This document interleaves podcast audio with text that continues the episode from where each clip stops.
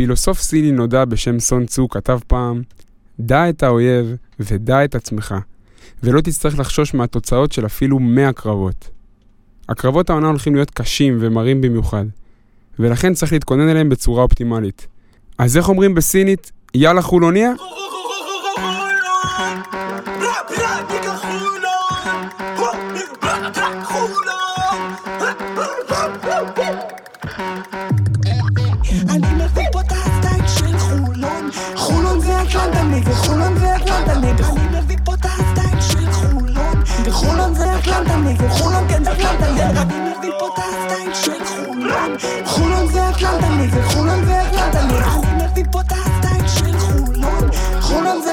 כן נגד יום רביעי, תשעה בספטמבר 2020, אנחנו בשעת בוקר באולפני המקלט בחולון, מתחילים את פרק 5 של פודקאסט הכל סגול. בוא נמיר, כבר פרק 5, כאילו, אתה שמת לב איך זה עבר מהר?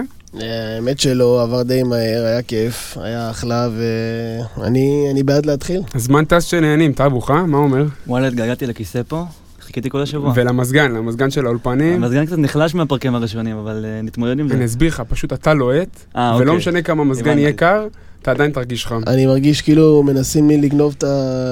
זה, מנסים לגנוב לי פה את המקום של המתלונן. אני, אני לא מאפשר לזה לקרות גם. אין לנו סיכוי. אני נראה לי שיש פרק שאתה תוכל לעלות בו כמה תלונות שאתה רוצה, ולא רק על הפועל חולון.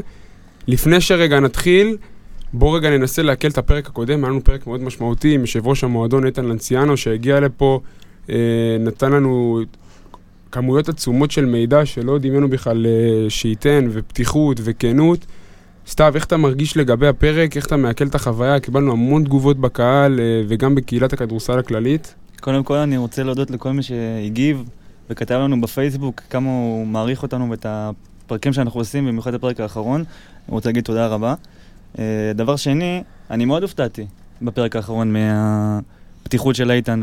הוא לא חסך בתשובות, ונתן לנו סקופים אפילו, ואותי הוא הכי הפתיע עם ה... איך הוא ניתח את העונה האחרונה ואת היחסים עם דרוקר, אני מאוד הופתעתי. אז מהבחינה הזאת, כאילו, בעיקרון, איתן הגיע ושם, כמו שרצינו, את כל הדברים על השולחן. הוא ידוע בתור אחד ש... שאומר את מה שיש לו על הלב ו... ולא חסך, אה, ואנחנו באופן אישי ישבנו באולפן, ומהחוויה האישית שלי, מדי פעם ישבתי פה ותפסתי את הראש, אמרתי כאילו, וואו, כאילו, אני מקבל פה, מקבל פה דברים שממש הרגיעו אותי, והרבה דברים אה, שהתחלתי איתם ברמה של חששות, ואנחנו שמנו לעצמנו במטרה בפרק הקודם, להפיג את תחושת האי-ודאות הזאת שיש לנו בקיץ, אז אני חושב שהרבה מהדברים האלה נפתרו, אה, וראינו גם שהמועדון אה, מגיע כדי ללמוד, כדי להקשיב לקהל. אה, זרקנו שם איזה הערה, נראה לי טאבוך אתה או אני, זרקנו איזה הערה על הטוויטר, וכבר ראינו את הפועל חולון חוזרת לטוויטר, והמועדון קשוב לאוהדים, ואנחנו מברכים על זה, ואנחנו ממש שמחים. זה נגיד היה צעד מדהים, אבל לדעתי מה, שה... מה שהכי הפתיע אותי זה התגובות של הקהל, כמו שסתיו התחיל ואמר, אמ, כמו שהתחלנו בהתחלה לדבר וישבנו ואמרנו פודקאסט ו... ו... וכל מי הדיבורים מי האלה. ישמע את זה בכלל? אני, אני לא האמנתי שהתגובות יהיו כאלה טובות, לא האמנתי, ואני הייתי באמת הכי, הכי פסימי בקטע הזה, ואני, וואלה, אני מבסוט מאוד מלראות את התגובות האלה, כיף, פשוט כיף. אז אה, אחרי הפרק המשמעותי של שבוע שעבר, היום אנחנו נישיר מבט את הקבוצות הבכירות בליגה אה, שעתידות להת- להתמודד איתנו ככה בצמרת. אה, אנחנו ננסה להבין ולנתח אותן בקצרה, כמובן לשים את הדגש על הפועל חולון. היה אמור להצטרף אלינו אורח מיוחד לפרק, לנהל איתו את הפרק. אה, מסיבות אישיות זה לא יצא לפועל, אבל אנחנו בטוחים שזה יקרה בעתיד. אז היום אנחנו ננתח את שאר הקבוצות בליגה. אה, כמובן, עוד פעם, המשקפיים על הפועל חולון, איפה היא עומדת ביחס לשאר הקבוצות, גם מהבחינה הכללית של הסגל, גם מבחינת מצ'אפים פנימיים, שאנחנו נפלפל את זה ככה. לא לפני, אנחנו נעשה את זה לא לפני פינת העדכונים הקבועה שלנו. אה, היו כמה, כמה וכמה התרחשויות סביב המועדון אה, בשבוע האחרון. עכשיו אנחנו נתחיל להרים קצב. קודם כל, יום ראשון, אימון פתיחה. האימון פתיחה אה, עם סגל מלא, כל הזרים והמתאזרחים. יום לפני זה הייתה איזושהי הודעה על מינויו של, של פניני לקפטן, והודעה על החתמה שתכף ננתח אותה בהרחבה. שמחנו לראות ככה את הסגל ברשתות החברתיות מתחיל להתדמן, להתגבש. סוף סוף רואים כדורסל קצת, לא? הגיע הזמן. הגיע הזמן אחרי כל כך הרבה, כל כך הרבה זמן בלי כדורסל, לראות קצת אה, כדורסל בלייב.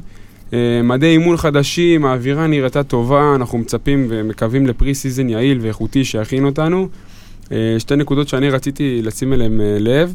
קודם כל ראיתי שם באיזה תמונה אחת ב social, אה, איזושהי הכנה של החמישייה, איזשהו חמ- חמישה שחקנים שסביב, שעומדים סביב דדס, ואני באופן אישי עשיתי כזה אחד ועוד אחד, ואמרתי אולי שזה איזשהו תדרוך חמישייה כזאת, שהוא כבר בונה את אה, החמישייה שלו מהאימון- לעונה כבר הבאה. מהאימון הראשון אתה חושב על החמישייה. רק אני אגיד את השמות, יוגב, אה, יוגב מגי, קריס ג'ונסון, אייזאה בארבע וריצ'י בחמש. חמישייה הגיונית שתהיה, לא? זאת החמישייה שלי גם. זאת החמישייה שכאלה. אמ, לא יודע קלאסי, אבל אה, אני צריך עוד לחשוב על הדבר הזה. ולדעתי, ה highlight של האימון זה fucking טל זך, כאילו. טל זך, ראינו אותו במלוא תפארתו. אנחנו כבר דיברנו בפרקים הקודמים שאנחנו צריכים מסה בצבע, אז עכשיו קיבלנו אותה. אז קיבלנו את טל זך. מז- ו- מזכיר לי את הבדיחה של, אה, של, אה, של סתיו, שכל פעם הוא מספר לי על אה, בניה סרור. מי, אומר על סרור שהוא השחקן הכי אימתני? איך אתה אומר את זה? הוא הכי חזק, לובין אמר עליו. ליובין אמר זה? לובין אמר עליו. כן, ההוא באמת חתיכת מקרר, אבל טל זך אה, חוזר אלינו להפועל חולון, אני לא יודע מה הסיטואציה שם, כן רק להתאמן, אולי יעבור לקבוצה בלאומית. בוא נגיד ככה שברמת התיאוריה אנחנו קצת אה, מפליגים, אבל בדקתי קצת נתונים שלו מהעונה שעברה, מהליגה הלאומית, שיחק בהפועל רמת גן, לא משהו... אשקלון אני חושב. לא, אשקלון הוא שיחק ב-18-19. אה, כן? אה, לא משהו לספר עליו לילדים, אבל אה, בוא נגיד ככה ש... אנחנו אמרנו, לאימונים.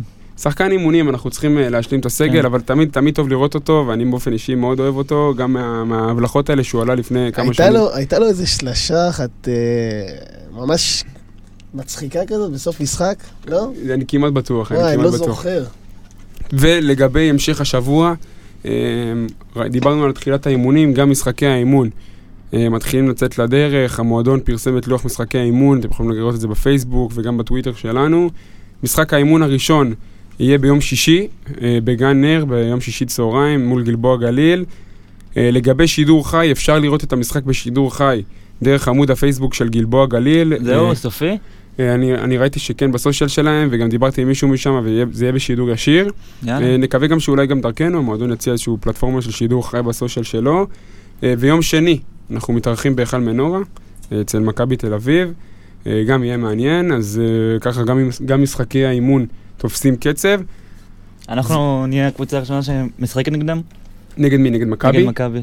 לא יודע, צריך לבדוק את הלוח אימונים של מכבי, אבל בגדול, זה לא כזה קריטי, אבל... אה, בגדול, בגדול אני, אני שמח שכבר אנחנו מתחילים אה, לשחק אה, ולהרגיש את אה, אומץ, אה, מאמץ פיזי של, אה, של משחק, כמובן משחק אימון, אבל עוד פעם, אה, להרגיש חזרת המשחק.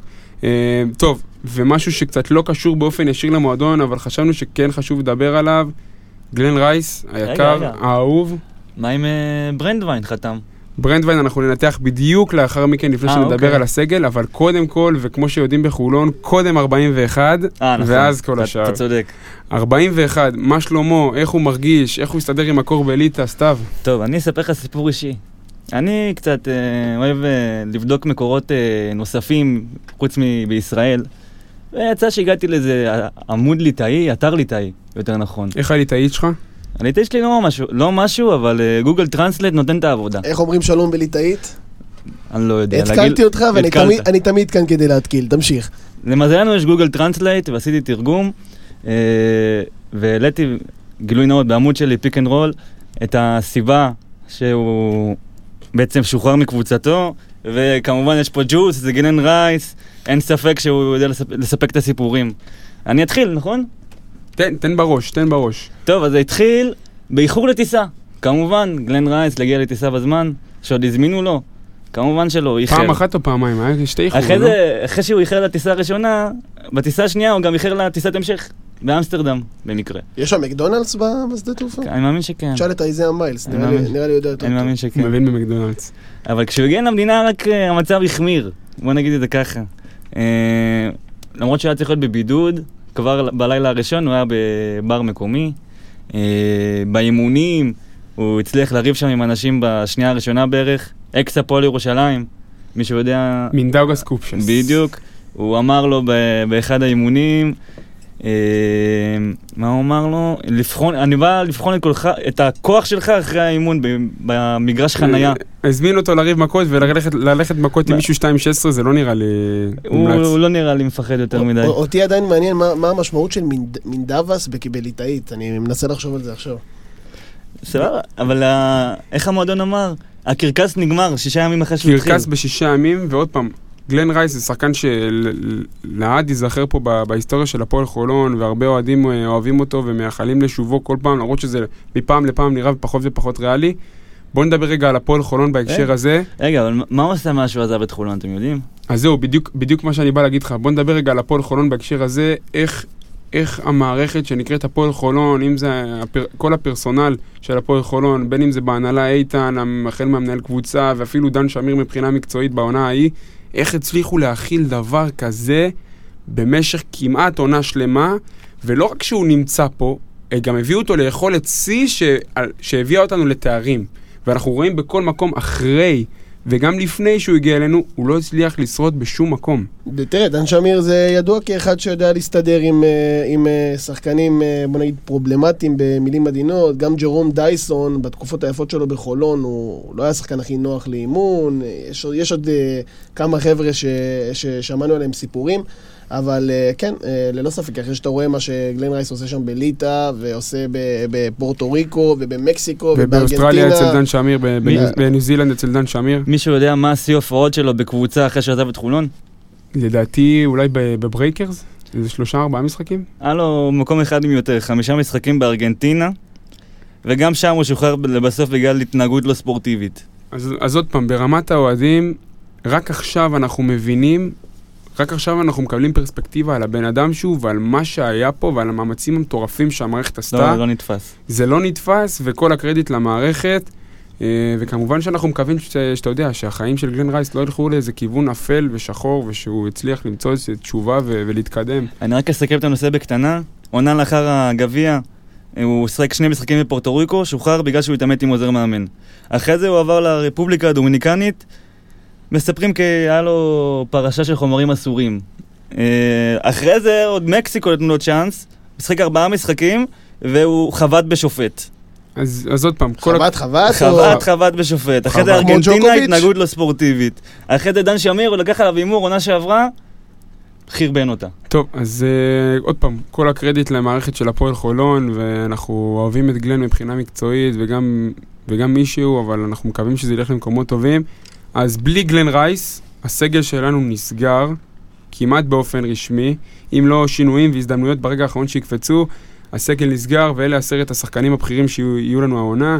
אה, יוגב אוחיון, טיירוס מגי, סי.ג'יי אריס, וורקמן, גיא פניני, קריס ג'ונסון, אייזאה מיילס, אוול, אוריאל טרוצקי והמצטרף הטרי והאחרון, עודד ברנדווין.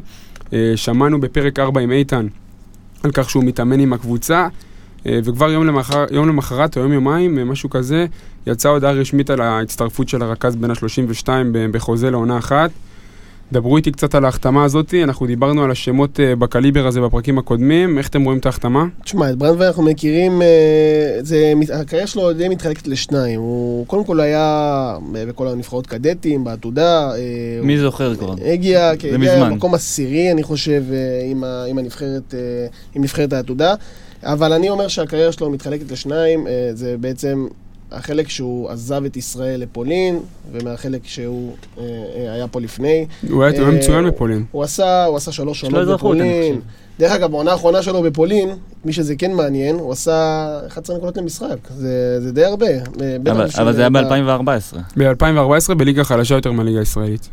אה, כן, אבל עדיין, אה, 11 נקודות אה, בממוצע למשחק לרכז, אה, בטח שבסייז של אה, ברנדווין זה בעיניי מרשים. אה, אבל הבעיה שמאז עב- עבר באמת הרבה עברו מאוד הרבה מים זמן, בנהר. הרבה הרבה מאוד זמן. חזר לישראל ונהיה לצערו קבלן ירידות.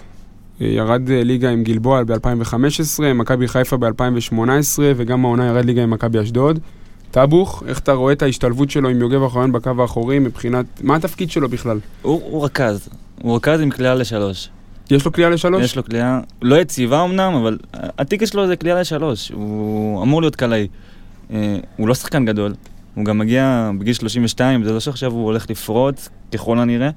אה, כרכז מחליף, בהתאם למה שנשאר בשוק הישראלי, זה סבבה, אבל לא לצפות ממנו להרים וגבעות. אז אני רוצה לתת אה, איזשהו נתונים סטטיסטיים קצת עליו. דווקא מהעונה שלו בנס ציונה ב-18-19, זאת הייתה עונה שמבחינתי היא צריכה להיות המודל הכי קרוב לתפקוד של עודד ברנדווין בחולון. שיחק 23 משחקים, 10 דקות למשחק, אה, תרם, אה, תרם בנקודות, אחוזים מצוינים משלוש נק- ל- לשלוש, 42 אחוז, אחוזים טובים מהקו, 86 אחוז.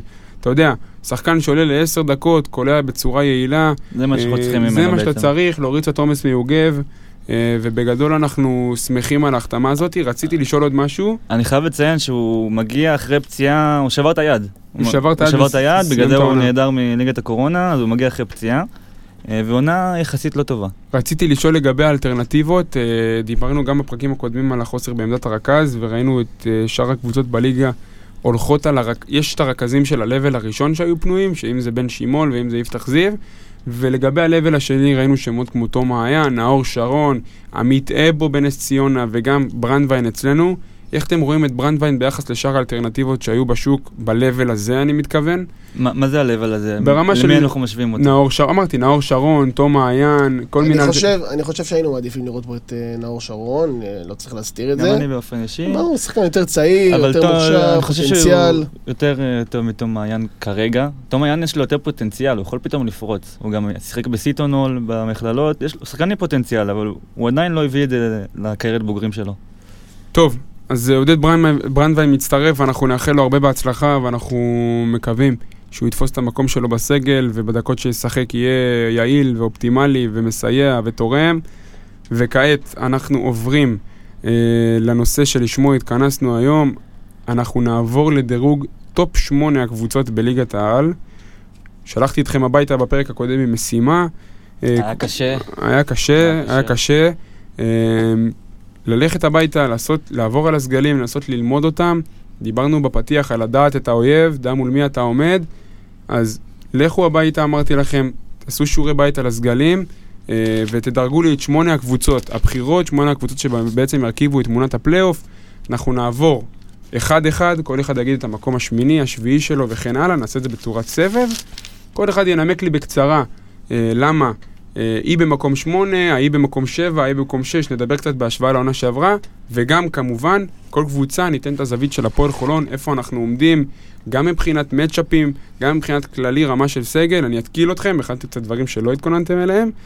אז בואו נתחיל, הרבה עבודה לפנינו, מקום שמיני, סתיו, תן לי את המקום השמיני שלך ותנמק. אני התלבטתי מאוד.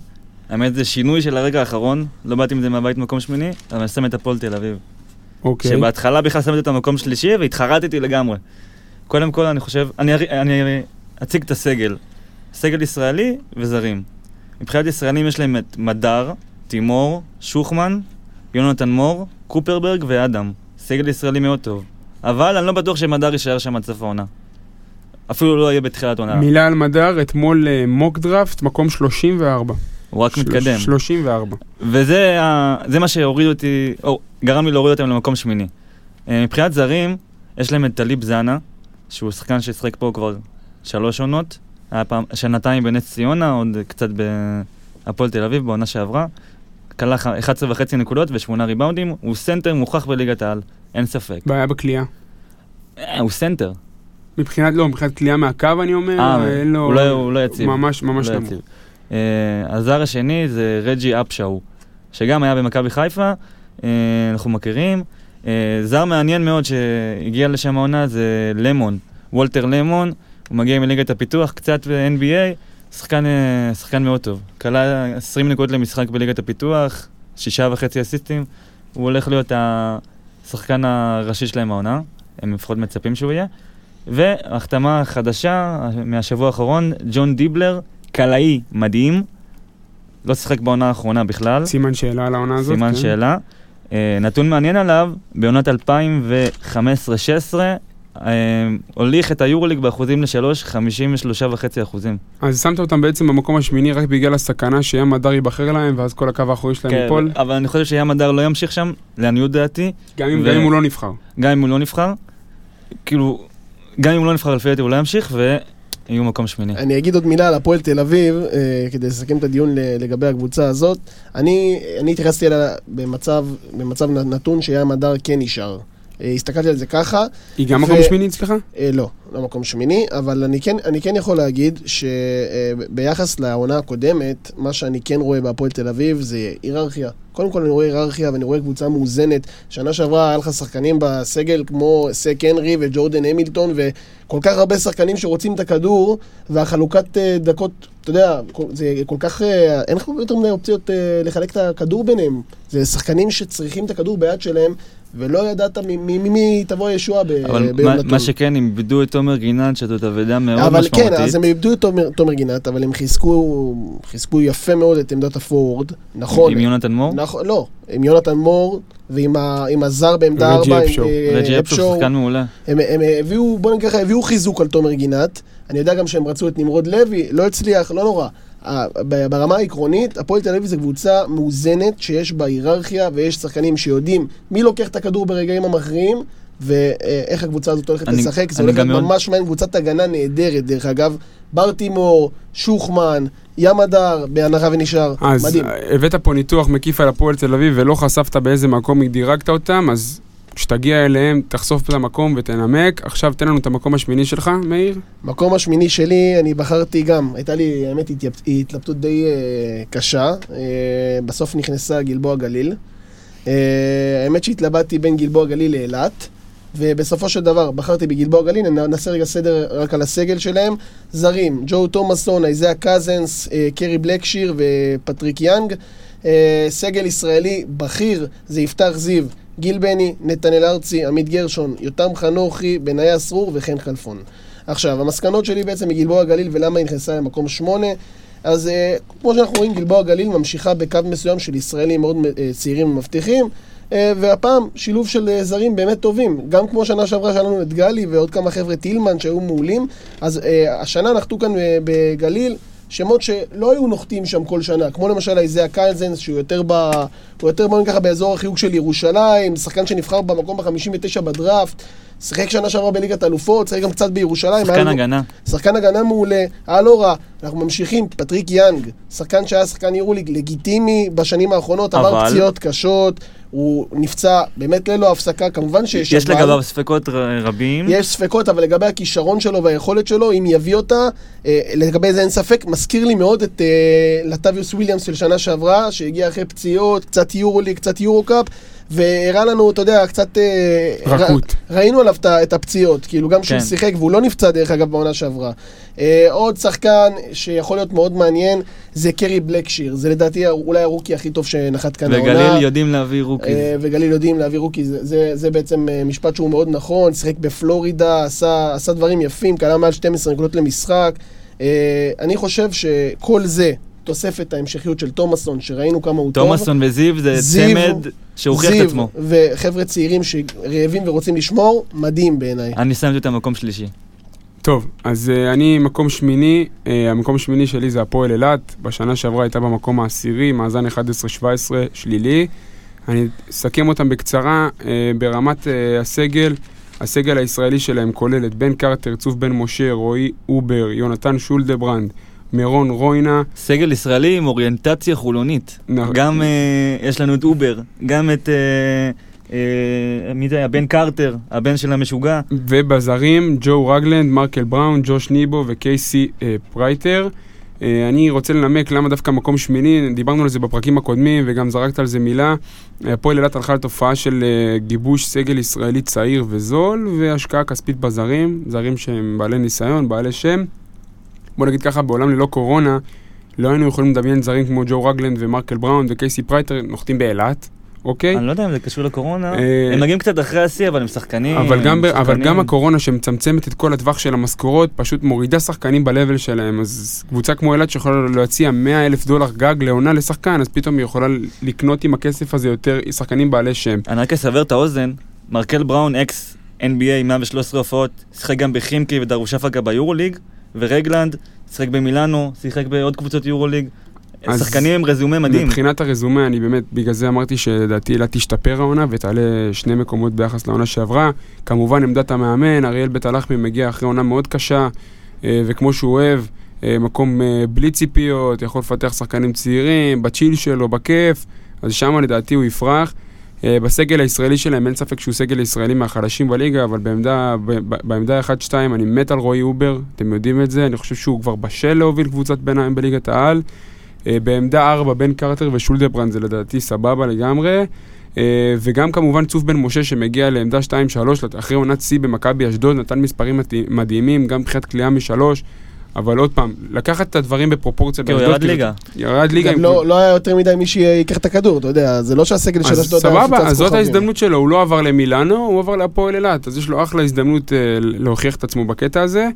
אה, וברמת הפועל אילת והפועל חולון, אני רוצה לשים פה נקודה, דיברנו עליה קצת בפרקים הראשון והשני, שימו לי רגע את הנקודה ונסגור את הנושא סופית לגבי רועי אובר. אה, צעד נכון שלו לעבור לאילת מבחינתו ספציפית. מבחינה אישית, כן. ברמה האישית, החלטה הכי טובה שאפשר, כי הוא לקח פשוט קבוצת ביניים, שראינו איזה זרים טובים היא הביאה, רק ללמוד הוא יכול כמובן, ובטח שהוא יכול להוביל את הקבוצה, כי ראינו שהוא יודע לשחק כדורסל טוב, ראינו את זה. מבחינת אה, הפועל חולון, אה, איתן לנציאנו סיפר בפרק הקודם על קצת דרישות, גם כספיות וגם מבחינת מעמד שהיו לו, שבהפועל חולון כרגע לא, לא ראו לנכון לתת לו. אה, זה ברור שבוא בוא, רגע נשים אותו, בוא נשחק בנדמה לי ונשים אותו על המשבצת של ברנדווין. איך היית רואה את זה מבחינה הזאת? הוא לא היה מסתפק בדקות שברנדווין מקבל. הוא לא היה מסתפק. לפי דעתי, הוא מגיע לאילת בסיטואציה מושלמת עבורו לפי דעתי, אה, ואני מאחל לו בהצלחה. טוב, אז uh, עכשיו אנחנו נעבור למקום השביעי, בריף קצר על המקום השביעי שלך סתיו. אני בחרתי. את הפועל אילת במקום השביעי, אוקיי. גם בגלל הזרים שלהם, וגם אני מאוד אוהב את הסגל הישראלי שלהם, הוא צעיר, הוא רענן והוא רעב. ואני. לא ארחיב יותר מזה. מאיר, דבר מקום שביעי. אה, אני בחרתי בנס ציונה, אה, מקום שביעי, אה, נעבור קצת על הסגל הזר שלהם, הם הביאו אחלה שחקנים האמת, פטריק מילר, דביון ברי, ג'ורדן מרפי וקאוון צ'יטם שדיברנו עליו לא? מעט. נס ציונה אמרת? נס ציונה. סגל ישראלי, רביב לימונד, עמית אבו, אור קורנליוס. אבו. אה, ליאור קררה, טל דן ונמרוד לוי, וכבר, רק התחלתי לדבר ואנחנו כבר מרגישים את הפקק באזור הפורוורד. אה, תראה, נס ציונה בנתה קבוצה מעניינת עם זרים איכותיים. שימו לב, לדוגמה, אה, דביון ברי אה, שיחק בעונה שעברה באניסיי, אה, ב-VTB, אוקיי? שיחק, דרך אגב גם ביורופ קאפ עם נס ציונה. 18 נקודות, שלושה כדורים חוזרים, שלושה אסיסטים, זה... זה, זה דיאנג'לו הריסון הבא לפי דעתי. חד משמעית, חד משמעית, דיברנו על זה גם, חד משמעית. אה, עוד מישהו, פטריק מילר, רכז, אני מבטיח לכם שזה פשוט שכפול של ורגס. זה רכז אגרסיבי ששומר, אני ראיתי כמה משחקים לא שלו. להיט בקליעה מבחוץ. אה, לא, אבל זה, יכול להיות שזה מספיק לך. דיברנו על קבוצה מאוזנת, אתה לא רוצה שכל שחקן שמגיע ייקח כדור ואתה יודע, ויעשה מה שנקרא בחולון על הבבלה. אנחנו לא רוצים את הדבר הזה, אנחנו רוצים לראות קבוצה מאוזנת שמשחקת, אומנם אנחנו לא רוצים, אנחנו רוצים לראות אותם אה, פחות טובים, אבל אה, הבנ, הבנו את הנקודה. אה, קוונצ'יטם, דיברנו עליו כבר, שחקן שמסוגל לקלוע גם מבחוץ, גם מבפנים, גב לסל, גבוה, מדהים. עכשיו רק עוד משהו שאני רוצה שנעלה לדיון. בעיות הפורוורד, יש להם פקק, יש לברד- פקק? יש לברד גרינברג גם לנו אבל. כאב ראש חיובי. טל דן, נמרוד לוי, ליאור קררה, אה, קוונצ'יטם וג'ורדן מרפי, כולם יכולים לשחק בעמדות הפורוורד. אני רוצה לה- להגיד את הנקו- את הדעה שלי לגבי נס ציונה. יש להם סגל ישראלי מדהים, אבל לפי דעתי הזרים שלהם לא מספיק טובים ביחס לשאר הליגה.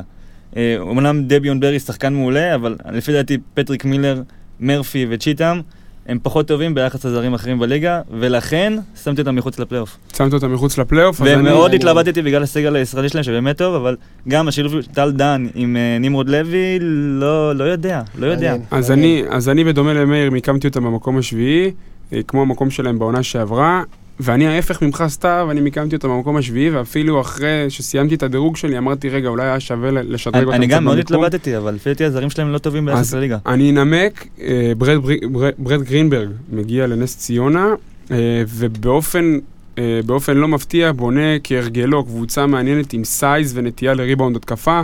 אנחנו יודעים שנמרוד לוי הוא ריבאונדר מצוין, טל דן ריבאונדר, גם קאוון צ'יטם הוא ריבאונדר נפלא.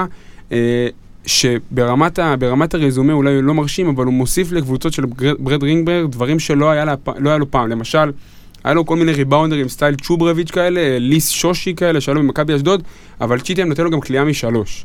אז ברגע שאתה נותן לו גם size, גם קליעה משלוש וגם ריבאונד, זה סוג של שדרוג שיהיה למודל הזה של גרינברג שלא היה לו בשנים הקודמות. הוא הלך על מודל של שני סנטרים זרים. זהו, אז, אז אז שני סנטרים זרים יש לו בקו הקדמי, בקו האחורי, אמ, דיברתי, דיברתם על פטריק מילר, יש לו קצת בעיה בקליעה משלוש, לא קלעי מטורף, אה, וגם אה, רביב לימונד ועמית אבו. לדעתי, נס ציונה פרויקט מעניין, מעניין יהיה לראות את החילופי דורות שלהם בין אה, נדב זילברשטיין לבין ברד. זה לא שווה יותר ממקום לפי שבע. מה שהבנתי, השחקנים ישמחו אה, על החילוף הזה. אז, אז בוא נראה, אז בוא נראה ככה, מקום שביעי וקצת נת, נטייה לסיבוב ראשון בפלייאוף, זה יהיה הצלחה מבחינתם. טאבוך, אה, חמם לי מנועים עם מקום שש. מקום שש. אה, טוב, מכבי חיפה. אני, קודם כל, מכבי חיפה בנו סגל מרשים, יקר, והשנה באמת השקיעו שם הרבה. קודם כל, דונטה סמית. זה גולת הכותרת של הסגל הזה. דונטה סמית חזר למכבי חיפה. לסבר את האוזן רק מה הוא עשה בעונה האחרונה, הוא היה בצרפת. לא מספרים יוצאי דופן, שמונה וחצי נקודות, ארבעה וחצי ריבאונדים, ארבעה וחצי אסיסטים. אבל אנחנו רואים שהוא שיפר את הקהל לשלוש פתאום, 48 אחוזים, ובמכבי חיפה הוא יהיה ה-go to guy. לפי דעתי בצרפת הוא לא היה ככה. אה, והוא מגיע בגיל מאוחר. אה, איתו הצטרף אליו חברו הטוב קריס דור ששיחק בנס ציונה, עונה האחרונה בפולין, ומלך הסלים של ארגנטינה, לבריאן נש, הולך להיות לפי דעתי שחקן שתפור על הליגה הזאתי, והזר הרביעי שלהם לפי דעתי לא מספיק טוב, ולדז. טוב, אז uh, מקום שישי שלך, מכבי חיפה. Uh, מאיר, ספר לנו על המקום השישי שלך. הסגל הישראלי טוב אגב, מאוד טוב. המקום השישי שלי, הפתעה, מכבי חיפה. אה, אז דיברנו בעצם על, על הזרים שלהם, אני אוסיף עוד מילה לגבי לבריין נש. אני חושב שמעבר לדונטה סמית ולקריס דור, אני חושב שהעונה של חיפה ממש תלויה בכמה הוא יהיה טוב. הוא חתם על חוזה- נש. חוזה לשנתיים. נכון, הוא חתום לשנתיים. אה, מילה על מה שהוא עשה שנה שעברה בארגנטינה, דיברנו על מלך הסלים, הוא כלה כמעט 20 נקודות למשחק. כמעט 20 נקודות למשחק מעמדות הפורוורד סנטר, שזה, שזה מרשים מאוד. זה מאוד מרשים, אנחנו לא, לא, אולי לא מעכלים את זה. טוב. קליעה מבחוץ יש לו? אה, זהו, שהוא מסוגל גם לקלוע מבחוץ. שזה משהו שהוא נתון, אתה יודע, שהוא די חיובי עבור חיפה. אה, מעבר לזה, מאוד מעניין לראות את השילוב של הסגל הזר הנוצץ עם הסגל הישראלי. שחקנים כמו אבי בן שימול, ונאור שרון, וסורקין, ובריסקר, וצ'וברוביץ' ייתן גיבוי. יש להם סגל מאוד מרשים. אה, האמת שחיפה בנו אחלה של סגל, יהיה מעניין, אני לא חושב שזה מספיק ליותר ממקום שישי, אבל אם הזרים שלהם יתפוצצו, ברמת הלהתפוצץ, יש מצב שהם יעשו גם יותר מזה. טוב, אז דיברתם על המקום השישי שלכם, תרשו לי להפתיע, מקום שישי, מכבי חיפה. מכבי חיפה. שלוש משלוש, בינגו, אנחנו מסכימים, הסכמה ראשונה האם שלנו. תהיה פה חוכמת ההמונים? כן, אז אני, דיברתם הרבה על מכבי חיפה, שנה שעברה גם, מקום שישי, מאזן 14-15 שלילי. אה, כמה נקודות שאני שמתי על מכבי חיפה ב- בקטע השוואתי לעונה שעברה. קודם כל, עמדה מספר אחת היא כולה עמדה כחול לבן, גם בן שמעון וגם נאור שרון. בעייתי, בעייתי קצת. לדעתי, הם לא, אין סיכוי שיצליחו לא, למלא אבל- את החלל של גרגורי ורגס. לא הצליחו למלא את החלל של גרגורי ורגס, אה, אבל לדעתי הם עשו התאמות במקומות אחרים. באופן אישי, אני חושב שצ'וברביץ', גם אם הוא מבוגר, גם אם יש, אה, יש, יש לו כמה חסרונות במשחק שלו, מבחינת ההתאמה שלו לרומן סורקין בקו הקדמי, זאת התאמה נכונה יותר מיונתן מור בגזרה הישראלית. הם משלימים אחד את השני בתכונות, אחד יש לו יותר קליעה, יותר רך, צ'וברביץ' יותר עם ה size, עם הריבאונד. אה, לדעתי הוא משלים אותו בתכונות. אני מאוד אהבתי את ההחתמה של קריס דאו, מאוד אהבתי, כי אני עקבתי אחריו העונה ב-BCL. הוא יאייש את עמדה 2, נטייה קצת לעמדה 3.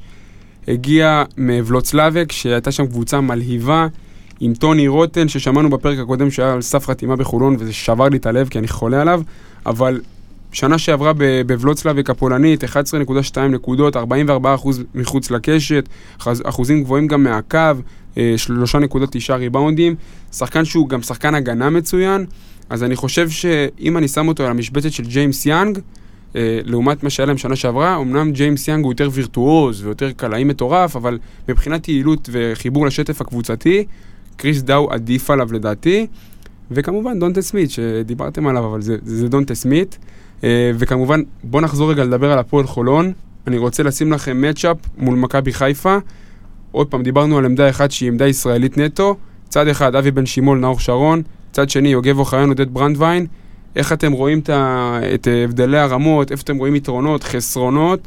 אה, לדעתי, אני אתחיל, אוקיי? אני אגיד שברמת ה... שימו לב גם שזה באותו מוגל, מוד, אותו מודל. רכז ותיק ישראלי, לעומת, לעומת לא רכז צעיר, אבל רכז שעם פחות רקורד, אחד משלים יותר. ברמה הכללית, אבי בן שמעון מגיע אחרי עונה לא טובה באילת, טאבוך. אה, עונה פחות טוב- טובה שלו. וגם פציעות. אחרי ליגת הקורונה בכלל, הוא אה, לא היה, לא- לא- לא נכנס לעניינים. אה, איפה היתרון פה במצ'אפ לדעתך? איפה היתרון פה במצ'אפ לדעתך? אנחנו או מכבי חיפה ברמת העמדה האחת הישראלית? האחד הישראלי, לא יודע אם זה מה שהסגלים שלנו בנויים עליהם. זה- זה ברור שזה לא, ברור שזאת לא הנקודה המרכזית בסגל. אני אנסה לסדר את זה. ברמה ההתקפית אני חושב שלמכבי חיפה יש יתרון, כי בן שימול הוא ניחן בת- בתכונות שיש לאוחיון מבחינת הוא עם מסירה, פציעה בגב מבחינת משחק. טורדנית. עדיין, הוא קולע יותר טוב מאוחיון. נאור שרון שחקן התקפה בטח שיותר טוב מעודד ברנדווין, אבל אני חושב שברמה ההגנתית, אני חושב שאנחנו עדיפים עליהם ב... ב מסכים לגמרי עם האלה. הניתוח שלך, ניתוח ברמה מצוין. ההגנתית אנחנו, אנחנו נהיה עדיפים עליהם. מה, עוד משהו, אני חושב שאם תשאל את נאור שרון איזה עמדה הוא משחק, הוא לא יגיד לך אחד. אחד, אחד. אני חושב שהוא יגיד לך שתיים. אני אומר לך אחד. אז אני חושב שהוא יגיד לך שתיים. אז מהבחינה הזאת אתה שם לי פה, אתה מחלק לי את הנושא לקטע הגנתי וקטע התקפי. חד משמעית, כן. אני, אני איתך לגמרי, בקטע ההגנתי לדעתי יוגב ועודד שומרים יותר טובים מאבי בן שימול ונאור שרון. מהבחינה ההתקפית, אה, בוא נגיד ככה, בגלל שאין להם כל כך הרבה גארדים בקו האחורי וכוח האש של מכבי חיפה הגיע מעמדות הפורוורד, דונטה סמית, לבריאן אש, אז, אז זה, יגיע, זה יגיע משם. אם, אם כבר מדברים על הגנה, אותי מעניין לראות איך קריס ג'ונסון ישמור על דונטה סמית. מעניין אותי. וואו, מצ'אפ נדיר, מצ'אפ נדיר, אני מחכה לזה. טוב, מקום חמישי, אני אתחיל את המקום החמישי, אה, מכבי ראשון לציון. אה, בשנה שעברה הייתה במקום השלישי, מאזן 11-17 חיובי, הגיע לגמר פיינל 4. אה, אז פה אני לא... אז בוא, בוא רגע נעבור על הסגל שלהם לפני שנסביר. אה, ברמת הסגל הישראלי, אה, יש להם את גולן גוט, נועם אביבי, נועם דוברת, נמרוד טישמן, טל פלד הצעיר, ופליישר אמרתי? לא, פליישר. מבחינת זרים, ארבעה זרים, שון ארמנד, אייזאה טיילור, אקיל מיטשל ודריל מונרו. אז אני מרגיש צורך לנמק, כי נתנו לי פה מבטים של אני אשפד אותך, אני צריך צורך לנמק, אה, מרגיש צורך לנמק למה דווקא במקום החמישי. אז דריל מונרו שם, אה, אקיל מיטשל הוא סנטר מתאים יותר לליגה שלנו מזאק הנקינס, והוא כבר הוכיח את עצמו. אבל, אוקיי, שנה שעברה בפלייאוף, מי שעשו את ההבדל שם במכבי ראשון, אה, זה עוז בלייזר ואדם אריאל. ובאופן די צפוי, המועדון לא הצליח להשאיר אותם, והם עזבו לשתי הבכירות. ופתאום ראשון מתמודדת עם מצב של שוק ישראלי דליל, והיא מוצאת את עצמה עם תחליפים בעייתיים, והיא הביאה את גולן גוט, ובגדול זהו. כאילו ל- ל- לרמת התחליף של אדם ועוז בלייזר. נועם אביבי ופליישר ישחקו ב-4-5 כגיבוי לזרים. דוברת ימשיך את ההתקדמות שלו לקראת הדראפט אה, בעונה הבאה, או להתקדם לעונה, לרמה הבאה באירופה. טישמן ימשיך להיות יעיל בפלייאוף, אבל כאילו לדעתי, בגלל החוסר הזה, בגלל ה... אין להם אקס פקטור ישראלי בסגל, כמו שהיה להם שנה שעברה, אז לדעתי הם פחות, פחות הצליחו לשחזר את העונה שהייתה להם, למרות שתי החתמות סופר מרשימות בגזרה של הזרים, בקו האחורי, ודיברנו עליהם, שון ארמנד, דיברת עליו בפרק עם אוהד אבנשטיין, התלהבתם אה, ממנו ממש, וגם אייזיה טיילור שהגיע ממש לפני יומיים. אז לדעתי, זה, הם הולכים להיות בפלייאוף, הם הולכים להיות בצמרת, זו הולכת להיות קבוצה שמאוד לא כיף לשחק מולה, כי זו קבוצה של גיא גודס, אבל הם לדעתי ירדו ברמה שלהם בעונה הבאה. מה אתה אומר, מאיר? אז אה, קודם כל, אני לא יודע על איזה מבטים אתה מדבר, כי אני הצבתי את אה, ראשון לציון מקום חמישי. אה, איזה וואלה. קטע, גם אני. אה, וואלה? אז, כן. אז אני, אה, אני קצת אחזק את דברים, דברים שאתה אומר, דיברת בעיקר על הישראלים, ואני מאוד מסכים איתך, בגלל זה גם הקמתי אותם במקום החמישי. הסגל הישראלי שלהם נחלש פלאים, אה, ואני אוהב להגיד פלאים. אה, אבל אה, בוא נדבר על, ה, על, ה, על שני הסקורים. אה, קודם כל, שו- שון ארמנד, אני בטוח, בטוח שהוא היה בפנקסים של דדס, כי ראינו איזה רכש חולון עשתה השנה בצרפת, בשנה שעברה הוא מדהים בצרפת. אה, עוד שחקן, איזיה טיילור. אה, אני יודע שמכבי רצתה אותו, מתי שהם רצו להביא גם את דורסי. אה, שחקן מאוד מעניין, הוא היה, הוא היה- הייתה לו עונה אחת טובה ב-NBA, אני חושב שזה היה ב-16-17. העונה הזאת לא הייתה טובה מבחינתו, לא? אה, מה, העונה ב-NBA? לא, לא, מבחינת בליגת אה, הפיתוח. 19-20. לא, העונה הזאת בליגת הפיתוח הוא נחמד, 16 נקודות למשחק, חמישה אסיסטים, זה לא, עוד פעם, זה ליגת פיתוח, ההגנות שם זה לא הגנות של אירופה, ומן הסתם זה לא יורו קאפ, אחרי שהם דיברו על שבלין מק ו... ברור שזה. וובר. אז הם אה, קצת אכזבו שינמוך. בהחתמה לא, לא, זה שלו, שינמוך, אבל כן. הוא עדיין שחקן טוב לליגה שלנו. יש להם, בוא נגיד ככה שיש להם קו אחורי מעולה. אה, אה, מעבר לזה, קודם כל הזרים שלהם מעולים. אקיל מיטשל בעיניי, הקיל מיטשל ומונרו ביחד זה שילוב. החתמה מעולה, ומונרו, מה היה מדהים. אתה רוצה, אתה רוצה להמשיך אותי, אני, סתם? אני אגיד למה אני שמתי את ראשון במקום חמישי. קודם כל, אנחנו בסיטואציה שאנחנו לא יכולים להביא, במידה שיש פצועים, ישר מחליפים. והם תלויים יותר מדי בסגל הזרים שלהם, ובמונרו שבן 35 אם אני לא טועה, והוא כן פציע. והוא פציע, אז uh, לפי דעתי זה, זה מה שיעלה ב... זה יהיה בעוכרם. ו- אבל מכבי ראשון תמיד מגיע ל money time, זה הבעיה. חוזרים לזווית הסגולה, בואו נתקיל אתכם אה, בעוד matchup. אגב, אה, אני רוצה לסיים עם אה, ראשון, גיא גודס, היום בריין רנדל מונה לעוזר מאמן פיניקס, והוא אומר על גיא גודס ככה: אני מביא גישה חזקה של הגנה, אותה חידדתי לאורך השנים תחת מאמנים כמו ברוס וובר, תום טיבודו וגיא גודס. יפה, אחלה פרגון לגודס. בואו נחזור רגע ל matchup אה, מהזווית הסגולה כמובן. בואו רגע נשים את הדגש על הקו האחורי. אה, שתי הקבוצות, גם הפועל חולון וגם מכבי ראשון לציון, מנחיתות שתי זרים מאוד משמעותיים בעמדת ה combo guard. יש לנו מצד אחד את שון ארמנד ואייזיה טיילור, ובצד שלנו את סי.ג'י האריס וטרוס מגי. איפה אתם רואים את העדיפות, את היתרון, גם הגנתית, גם התקפית? אז אני אגיד לך קודם כל. קודם כל, הזרים של ראשון בעיניי, מבחינה התקפית, הרבה יותר פראיים. הם שחקנים הרבה יותר סקוררים. זה לא, זה לא מוריד מערכם של שחקנים של חולון. פשוט חולון הלכו על מודל הרבה יותר יציב השנה. הביאו שחקנים שלאורך הקריירה קונים ככה וככה נקודות, וזה, וזה משהו שהוא שיטתי. אה, לעומת זאת, ראשון הלכו באמת על שחקנים ש... זה, זה פצצות אנרגיות, זה כאילו שחקנים שבדרך כלל מגיעים לירושלים, שמשנים משחק. אה, מה ההבדל? אני חושב שמגי שומר יותר טוב מכל השחקנים שאנחנו מדברים עליהם. וגם. סי.ג'יי. שניהם שומרים ברמה גבוהה. האמת שסי.ג'יי גם די אתלט. אה, דרך אגב, גילוי נאות, אתמול בערב אני שולח ל- לרוי סרטון, נפרסם אותו גם ב- בפובליק ככה, אה, של סי.ג'יי אריס בא לעזרה בהגנה בבלוק מדהים. אה, אבל ברמה ההגנתית אני חושב שחולון אה, הלכה באמת על אה, משהו יותר יציב.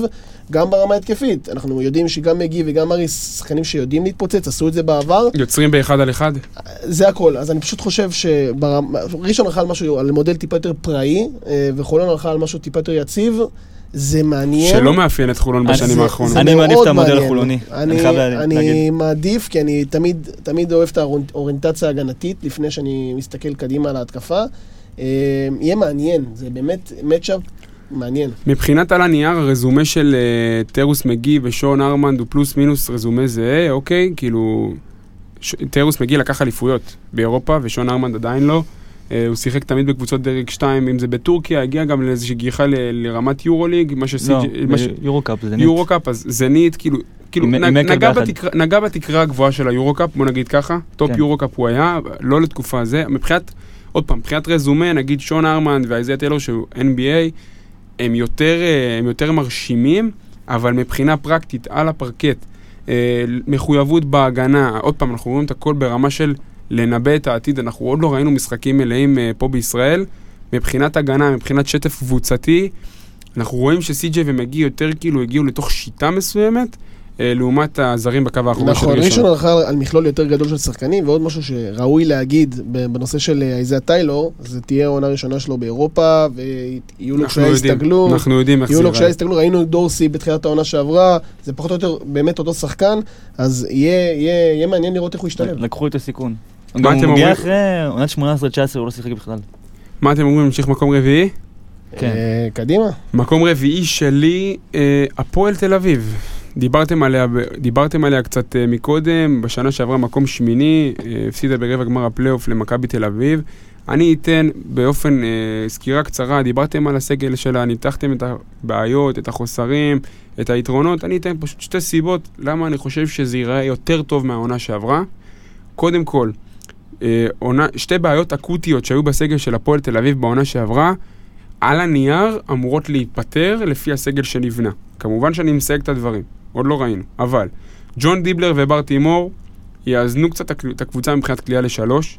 אה, זה לא יהיה הקבוצה של הנגרים שעושה תשעה ושמונה ושבעה אחוז לשלוש, אני חושב שהם. סיימו את העונה עם 25% לשלוש. זה לדעתי, בטוח. לא, לא, לא, לא בדקנו את זה, אבל להערכתי הכי חלשים בליגה משלוש הם היו שנה שעברה, במיוחד בפלייאוף, בסדרה נגד מכבי, זה היה מעליב, אוקיי?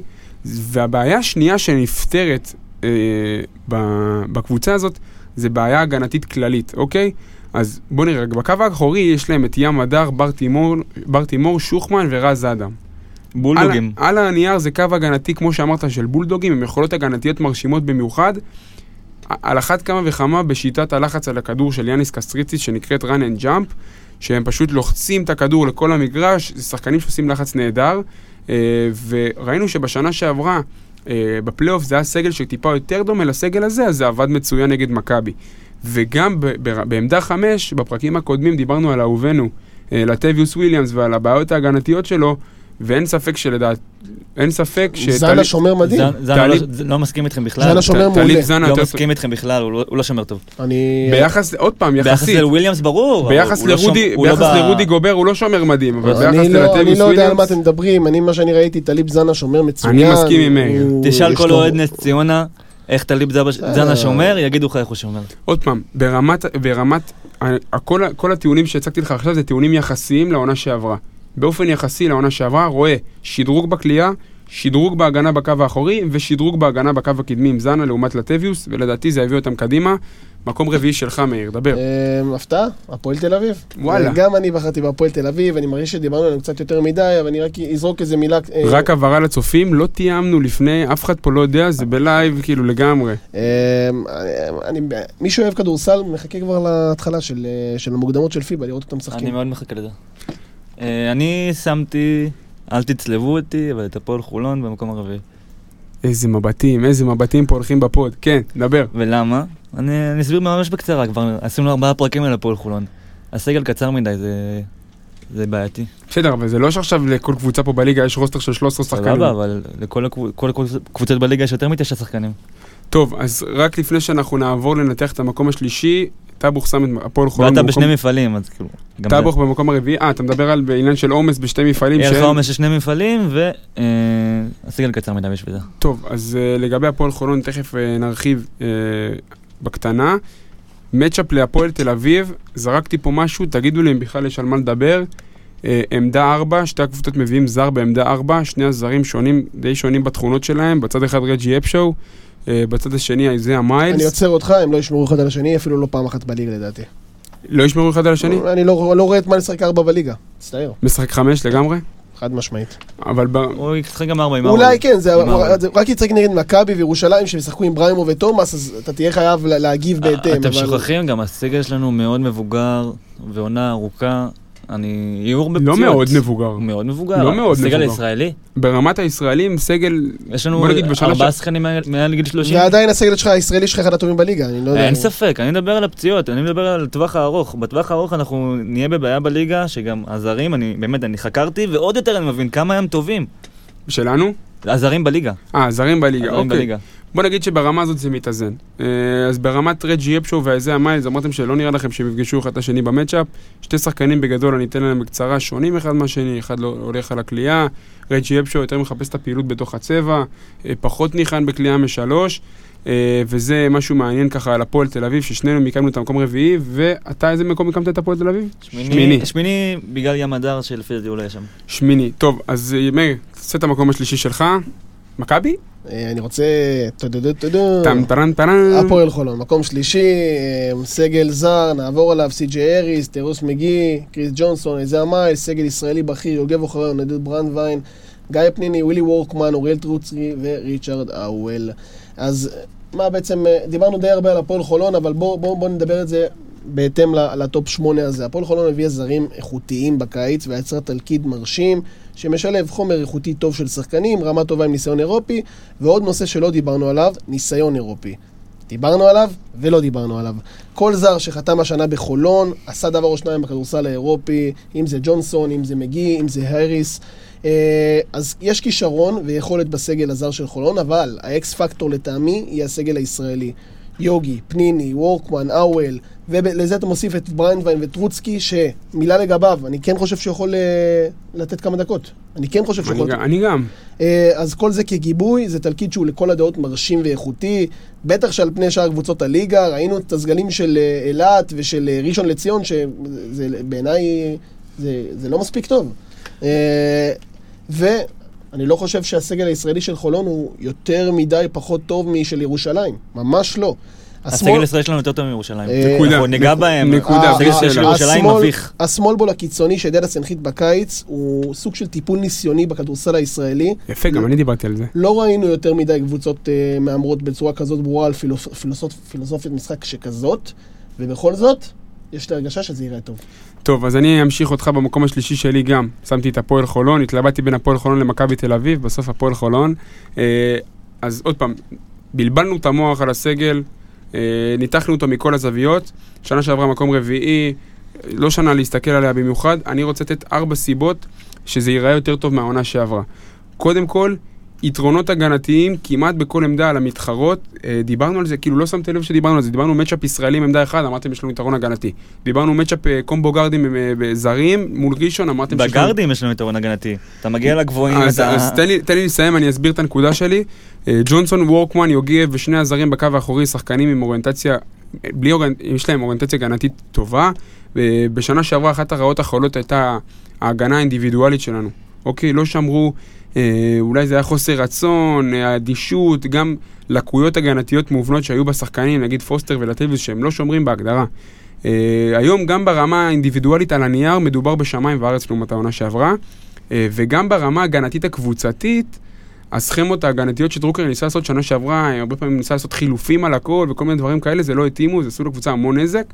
אני חושב שהשנה, כל מיני בעיות הגנתיות שלנו שנה שעברה, לא נראה אותן. חילופים על הכל בסמול בול זה מילת המפתח בהגנה. אז, אז, גם, אז יפה, אז גם, גם אם השנה דדס ה- יישם את הסכמה הזאת, יש לך יותר עם מי לעבוד ברמה האינדיבידואל- האינדיבידואלית. משמעית. שתיים, יותר מובילי כדור מהעונה שעברה, לא ארחיב, זאת בעיה שחפרנו עליה את המוח. אה, שנה שעברה עם הקומבינה של ריין טופסון כמוביל כדור שני, פחות עבד, יוגב נפצע. עכשיו יש לך אה, שני רכזים טבעיים בסגל ושתי קומבואים עם יכולות, יכולת הובלת כדור ברורה, פלוס אה, קומבינה שאתה יכול לעשות עם ריצ'י שיוביל כדור לפעמים, ופניני וכל מיני שטויות כאלה. אז ברמת הובלת הכדור זה גם בעיה שסוג של, אפשר להגיד שהיא נפתרה על הנייר. הסיבה השלישית, שיטה ייחודית. בליגה הזאת אנחנו באופן, באופן מסורתי שנים רואים משחק, עם- משחק, בוא נגיד ככה, משחקים נמוך. אין אה, נפילים פה בליגה, אבל אם דדס ייקח את זה צעד אחד קדימה וילך לסמולבול מובהק, כמו שהוא עשה. ויכניס. משהו חדשני לליגה הזאת, אנחנו נהנה מסוג של יתרון הפתעה. ולפחות בשלב הראשון, אה, קבוצות יתקשו להתאים את עצמם אלינו אה, ברמת, ה, ברמת המודל החדש שנכנס פה לליגה, של לקחת את הסמולבול המסורתי שיש פה בליגה ולקחת אותו צעד קדימה. אה, והסיבה הרביעית שאני רואה שאנחנו אולי נשתפר, שככל הנראה נשתפר מהעונה הבאה, אה, זה ורסטיליות. ורסטיליות בשני אופנים. קודם כל, המון שחקנים שמשחקים ביותר מעמדה אחת, והמון שחקנים שמשחקים באותה עמדה ומשלימים אחד את השני בתכונות. מה הכוונה? אה, וורקמן מול פניני, האוול ומיילס בחמש, אם זה הולך להיות ככה. המון שחקנים שהולכים לאייש את אותה עמדה, מייעדים להם את אותה עמדה, אבל הם משלימים אחד את השני ב- ב- ב- בתכונות. טאבוך דיבר על סגל קצר, זה אחד הפתרונות של סגל קצר. אם יש לך סגל קצר שהוא הכרח של תקציב מוגבל, אתה פותר אותו עם ורסטיליות, ואני חושב שחולון הלכה פה למודל נכון, ובגלל זה מיקמתי אותה במקום השלישי. אה, סתיו, עכשיו המקום השלישי שלך, דבר. אני הבאתי הפתעה במקום השלישי, אה, בחרתי את גלבוע גליל. וואלה. כן? גלבוע וואלה. מקום שלישי? אני אהבתי מאוד את השילוב של יפתח זיו וג'ון תומאסון, שממשיכים איתו בעונה הבאה. אוקיי. בנוסף הביאו את קזינס, שהוא שחקן הגנה טוב. עונה נוראית, גם ביוון, שיחק חמישה משחקים, לא היה טוב. בפריסטרי, כן. אה, אני מאוד אהבתי את הרוקי שהם הביאו, לפי דעתי זה הברקה. אבל מה, זה, זה בשל מבחינתך להגיע עד מקום שלישי? אני- זה הימור, סבבה? הימור, הסגל הישראלי נשאר כמעט אותו, אותו דבר כמו העונה שעברה, והוא רעב, והוא צעיר, ולפי דעתי, הם כאילו ימשיכו את ה... איך שהם סיימו את העונה שעברה. טוב, השאלה שלי היא, האם אה, אם אה, גלבוע באמת מסיימת מקום שלישי, יפתח זיו, צסקה או ברצלונה? למה, למה אתה חושב בקטן? אה, אני רואה את אה, לוס אנג'לס לייקרס, ראינו אתמול את אה, רג'ון רונדו נותן הופעה. מילווקי בקס, יש להם דרק רק- בלצות, צריכים זה חיזוק. רכז- זה רכז שלא קולע. רכז שלא קולע בסוף הקריירה, ויפתח זיו זה בחור צעיר, אז אה, אני חושב שלברון יסתדר איתו יופי. וכעת אנחנו נגיע למקום השני והראשון. בוא רגע נקדים, הולכות להיות פה הפתעות במקום השני והראשון? לא. לא הולכות להיות הפתעות. אה, מקום השני שלך, מאיר, דבר. אה, של כולנו, כאילו, אה, המקום השני. הפועל ירושלים. ירושלים. מקום שני, אני ומכבי ראשון. אני אעשה איזשהו בריף קטן על ה- על הסגל, סגל זר, ג'ייקובן בראון, טריק פיליפ, מלקולם היל, סולימן בריימו, תיישון תומאס, ואולי לוקה מיטרוביץ', אם יהיה טוב ימשיך. אה, סגל ישראלי, תמיר בלאט, עדי כהן סבן, אדם אריאל, עידן זלמנסון, ניב בלול ודניאל רוזנבאום. תוותר אה, על השניים האחרונים, יש כמובן, ארבעה ישראלים. כמובן. מסקנות uh, שלי ככה על, הסגל של אה, ירושלים, אז אה, קודם כל הפועל ירושלים עברה כמה שינויים, ללא ספק, אבל למזלה הצליחה לשמור על רוב הסגל. שני האסים מהעונה שעברה, תומאס ובראון נשארו, בריימו, שהוא קרוב, שהיה קרוב מאוד לטורקיה, גם הוא נשאר. אה, בלאט ממשיך לעוד עונה, זלמנסון שביצע התקדמות אה, בעונה שעברה, יהיה חלק מהקבוצה. אה, אבל יש עזיבה אחת משמעותית, העזיבה של פלדין. שב- שבגללה טיימסון תומאס ובראון נשארו, כאילו, בזכותה. כן, חד משמעית. והרבה מדברים על העזיבה, אני חושב שהעזיבה הזאת של פלדין היא דווקא משהו חיובי. כי על חשבונו של פלדין הגיע מלך הסלים, סגן מלך הסלים של ה-VTB אה, בעונה שעברה. אה, שחקן אסטנה, מלקולו מיל, שבאמת נחשב לאחד האמריקאים הצעירים המבטיחים ביותר באירופה, לפחות בעונה החולפת.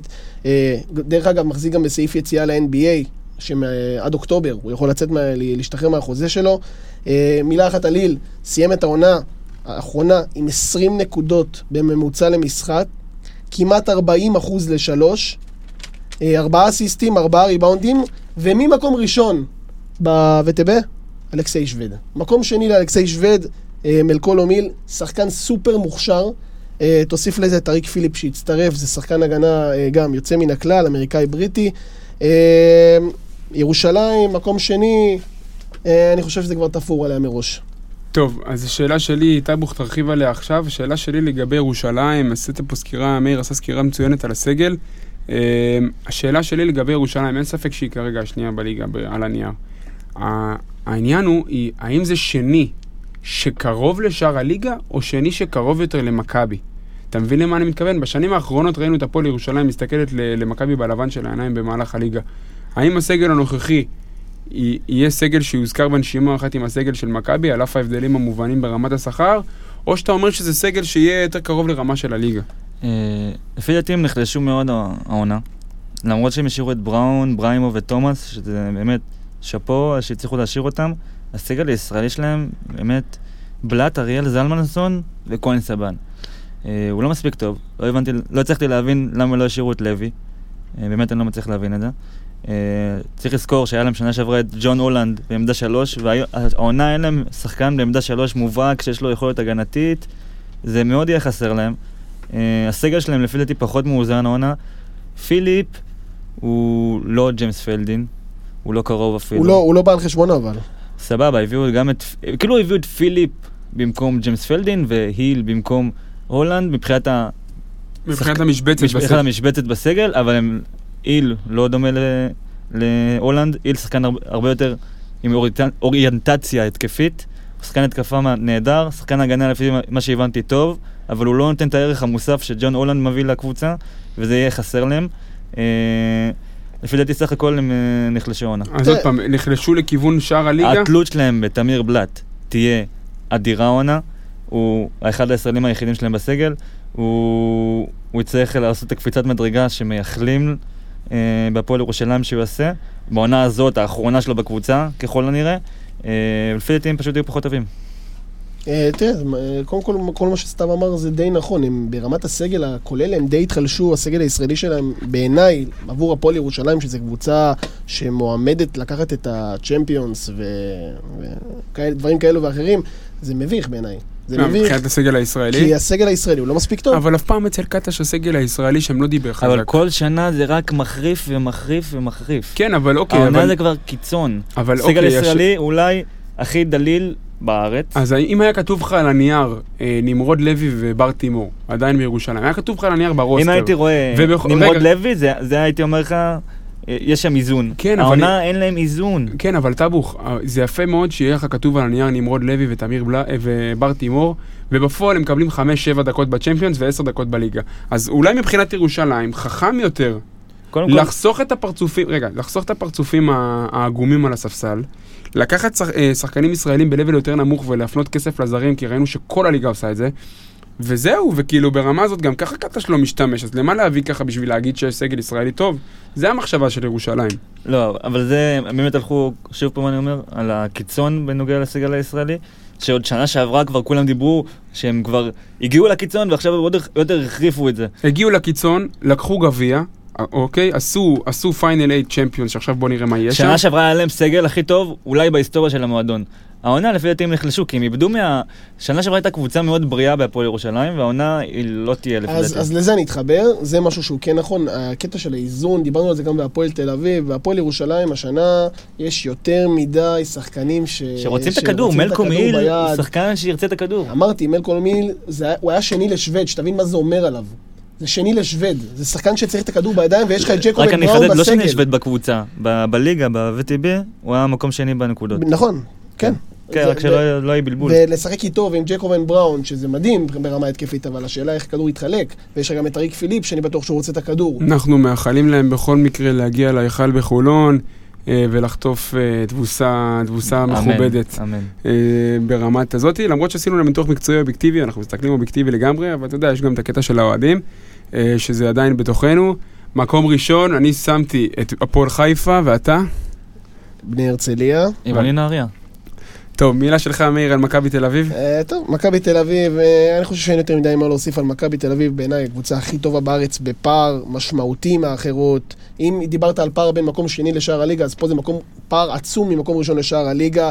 אני חושב גם שהם התחזקו אה, משנה שעברה ברמת הליגה, לא ברמת היורוליג, ברמת הליגה אני מדבר. בגלל אוס בלייזר? לא, בגלל קריס ג'ונס. אה, שנה שעברה, ש, שנה שעברה אה, עם וולטרס, בקושי הרגשת אותו כזר בליגה, השנה קריס ג'ונס מגיע, ראינו מה הוא עשה שנה שעברה בטורקיה. הוא לא ישחק הרבה בליגה. אה, אני לא מסכים איתך. אני לא חושב, אני אני לא... לא- הוא יהיה- לא יירשם בליגה בתחילת אני לא העונה. מסכים איתך בכלל, אני, ראי, אני, אני ראיתי כמה משחקים של קריס ג'ונס שנה שעברה בטורקיה, תקשיב, זה פצצה, זה כמו ג'ו- ג'ון דיברטלומאו, רק בהרבה יותר יודע, מוכשר. לא הרבה יודע, יותר קלאסי. מוכשר, הרבה יותר מוכשר. כלה שנה שעברה בטורקיה בערך 16 נקודות ממוצע למשחק, וזה כשחקן... בקבוצה תחתית, כשחק- כן, אמצע טבלה כשחקן- תחתית בטורקיה. כשחקן מוביל, וזה שחקן ש, שגם יכול לייצר. ראינו שנה שעברה במשחקים נגד ירושלים את מכבי, שמתי שווילבקין על הספסל, אז דורסי איכשהו מאלתר, ואז אין לך עוד שחקן שיכול לעשות נקודות. קריס ג'ון יודע לעשות נקודות, זה, זה חיזוק למכבי. אה, ברמה, ברמת הישראלים, דני אבדיה. אה, הלך לאן שהלך, אה, אני חושב שהם גם לא אמרו את המילה האחרונה בנושא של הישראלים. מי יש להם עוד להביא? סילבן לנדסברג. וואו, סילבן לנדס, סילבן לנדסברג הוא פנוי. נכון. למה מכבי לא מביאה אותו? רציתי שהוא יבוא לחולון באיזשהו שלב של העונה. אה, של בתקציב. שלך, איפה, איפה? אם איתן היה פה, היה מוריד לך עכשיו. רק אני הוא רוצה- מוריד לך אחת. אני רק רוצה לשים נקודה על מכבי. לפי פרסומים לא רשמיים, יעקב מאיר בישראל היום, אתה מסתכל על הפיירול שלהם, והם כל הזמן כאילו התלוננו על הקורונה, וזה הולך להיות קורונה קשה פיננסית. הולך להיות להם פיירול מבחינת שכר שחקנים גבוה מהעונה שעברה. גבוה. אני, לא, אני חוזר, לא ירד, לא נשאר אותו דבר, הם. הגדילו את שכר השחקנים מהעונה קיבלו- הבאה. קיבלו תיאבון אחרי העונה רק שעברה. כי קלויה רואה חוזה, ומן הסתם אה, קיבל עוד קצת- אני לא עוד כמה מסתכל לירות. עכשיו פרסונלית, אני לא מסתכל, אני רק אומר שלדעתי הם הקבוצה כמעט היחידה בליגה, ברמת הפרסומים הלא רשמיים, שהגדילה את, ה, הגדילה את הפיירול שלה מהעונה שעברה על אף הקורונה. ועוד פעם, על הנייר אה, אין מה להתחרות, אין מה לנסות. אה, זאת מכבי תל אביב. אנחנו כמובן, הפועל חולון, אנחנו נסתכל להם בלבן של העיניים כל פעם שיגיעו להיכל שלנו וכל פעם שאנחנו נצא לשחק נגדם בחוץ ואנחנו הוכחנו את זה. אני אני אוסיף עוד משהו לגבי אנטה זיזיץ', שזה מאוד מעניין. לפי דעתי הוא לא מתאים לליגה. זהו. אני חושב שההצלחה שלו ביורוליג תימדד בכמה הוא יהיה טוב בליגה. לא. אם הוא יצליח, אם הוא באים בתור התחלה בליגה, הוא יצליח להסתדר עם, ה, עם, ה, עם הליגה שלנו, שהיא יותר נמוכה, והוא יהיה פה טוב ודומיננטי, כי הוא, אנחנו יודעים שהוא שחקן איכותי. כי בדרך כלל סנטרים אירופאים לא מצליחים פה.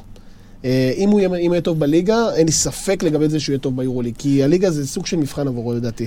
אה, אני לא, אני עוד פעם לא מסכים איתך כמו עם קריס ג'ונס, לפי דעתי הוא לא ישחק בליגה, לפחות לא בשלבים הראשונים. זיזיץ', הוא לא מתאים לליגה שלנו, וזה לא קשור בכלל ליכולת שלו לליגה, לאירופה לפי דעתי, אה, לא יהיה קשור. אה, באופן כללי, אה, הסגל קצת נחלש במכבי. למה? הביאו את עידן אלבר. עידן אלבר נכון, אבל... מאוד רצינו שהוא יהיה הם. איבדו, איבדו. מהסייז, עדיין לא סיימו אותו, אולי אייסי יישאר, אולי שחקן אחר, אי אפשר לדעת. רציתי כמובן, כמו שאני אבל עושה, באופן כללי הם קצת נחלשו לפי דעתי. באופן כללי, טאבוך תכף תענה לי עכשיו על, ההתקלה. מצ'אפ, הפועל חולון, חוזרים לזווית שלנו. שתי הקבוצות, גם הפועל חולון וגם מכבי תל אביב, אה, מתחמשות בשחקן ישראלי לעמדה 3-4. הפועל חולון מביאה את ווילי וורקמן, מכבי תל אביב מביאה את עוז בלייזר.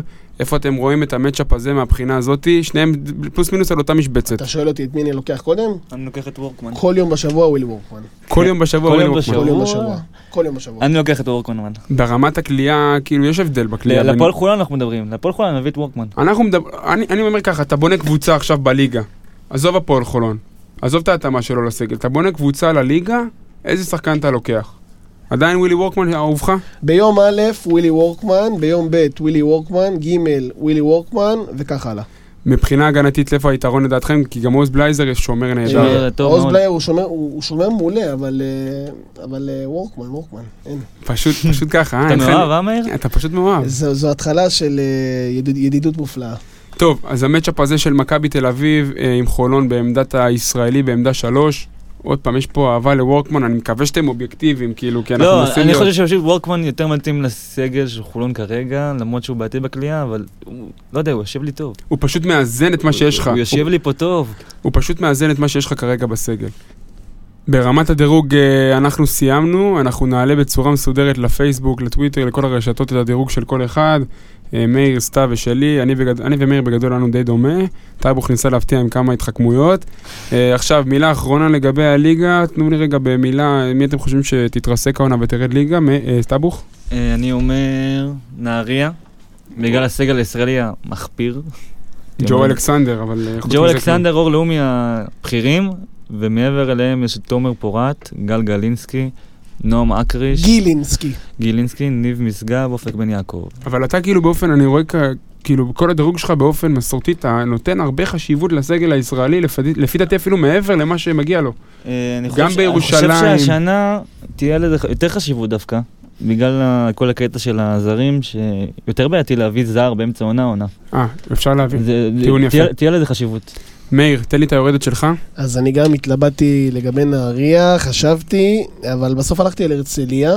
אה, קשה באמת לדעת, זה הימור די קשה, אבל הסגל הישראלי של הרצליה, אני גם מתחבר לזה, הוא לדעתי לא מספיק טוב.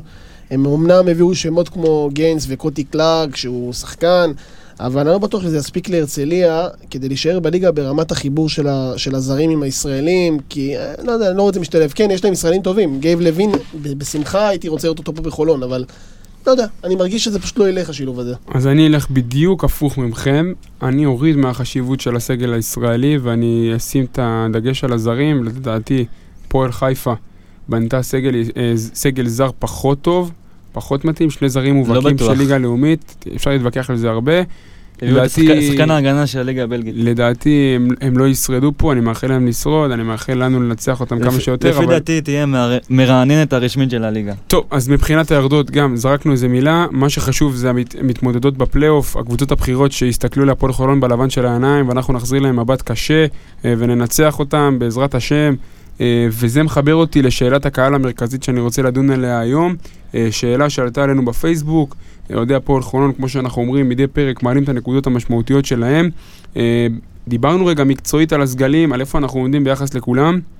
הראל סטולר מהפייסבוק שואל אותנו מהן המטרות והיעדים שהוגדרו לעונה. עכשיו, קודם כל חשוב להגיד, זו שאלה להפנות להנהלה, וההנהלה ענתה, ענ- ענתה על השאלה הזאת בפרק הקודם, איתן לנציאנו אמר שבאופן קבוע רוצים להנחיל בהפועל חולון פיינל פור, פיינל פור גביע, לעבור שלב באירופה, להיות משמעותי בליגה הסדירה, זה ברמת המטרות והיעדים מבחינת המועדון. עכשיו הזווית שלנו המקצועית, מיקמנו אני ומאיר את הקבוצה במקום שלישי, סתיו מיקם במקום הרביעי. איפה אנחנו רואים שאנחנו... אמ, מה המטרות הריאליות שלנו, הריאליות שלנו העונה ב- בליגה, חוץ מזה? כמו- כמו שאיתן אמר. פיינל פור, מבחינת הסגל שלנו, ולעלות שלב באירופה. עזוב את הקטע של המועדון, מה הוא מצפה. אתה אומר שמבחינת אנחנו לא- אנחנו לא אובייקטיבית- נעבור שלב באירופה לפי דעתי. מבחינה אובייקטיבית בסגל, בליגה הישראלית, במפעלים הישראלים, אנחנו אנחנו בשלים צריך עדיין קבוע לכוון לפיינל פור, ויש השנה פיינל פור בכלל? השנה יהיה סדרות, סדרות אבל הפיינל השם. פור שהוא נשאר בגביע. סבבה. ברמה ההישגית, אה, ברור שאנחנו מתחברים למה שאיתן אמר, נדבר בשם כולם, אבל איזה כיף זה לנצח. הכי חשוב זה פשוט לנצח, וכמה שיותר, ולעשות את זה בצורה הכי טובה שאפשר. ושנהיה בריאים. אה, להיות בריאים זה נחמד, אבל אני, אני אשמח אה, לנצח כמה שאפשר, וגם המשפט הזה שסתיו כרגע אמר באירופה, לא, אני לא, לא מתחבר אליו, ננצח כמה שאפשר, כולל באירופה, מבטיח לכם פרק, זו הגישה. מבטיח לכם פרק מורחב על אירופה. יגיע לפה אורח מיוחד ספציאליסט. ננתח את כל אירופה, את כל הקבוצות שמתחרות איתנו בבית מההתחלה ועד הסוף, נהפוך אותם, נסובב אותם, נחליף אותם, נעשה הכל. כשנהיה מוכנים לאירופה, אבל מבחינת הליגה, שמח על הפרק הזה, באנו מוכנים. הכנו את המאזינים שלנו לקראת מה שהולך להגיע להם, שקצת יהיה מושג, גם לנו עדיין אין מושג בפועל, אבל ברמת על הנייר, הולכת להיות לנו ליגה מעניינת השנה. בהפועל חולון תהיה קבוצת צמרת, קבוצה עם כדורסל מעניין ואיכותי. אה, ואני מודה לכם, סתיו, חבר'ה, אה, היה מאיר, היה פרק. טוב, אה, היה כיף. נכון? היה סבבה. כן. ואנחנו אה, נחזור, תכף נראה מה קורה עם פגרת החגים, נעדכן אתכם ברשתות החברתיות, שיהיה לכם המשך שבוע מוצלח, ויאללה חולוניה. חולון זה הסטייל, חולון זה דיבור, חולון זה אחוז שרמוטה וואלה אני מכור. חולון זה הסטייל, חולון זה דיבור, חולון זה אחוז שרמוטה וואלה אני מכור. חולון. זה אטלנטה חולון זה אטלנטה? חולון. זה אטלנטה חולון? כן אטלנטה. נגד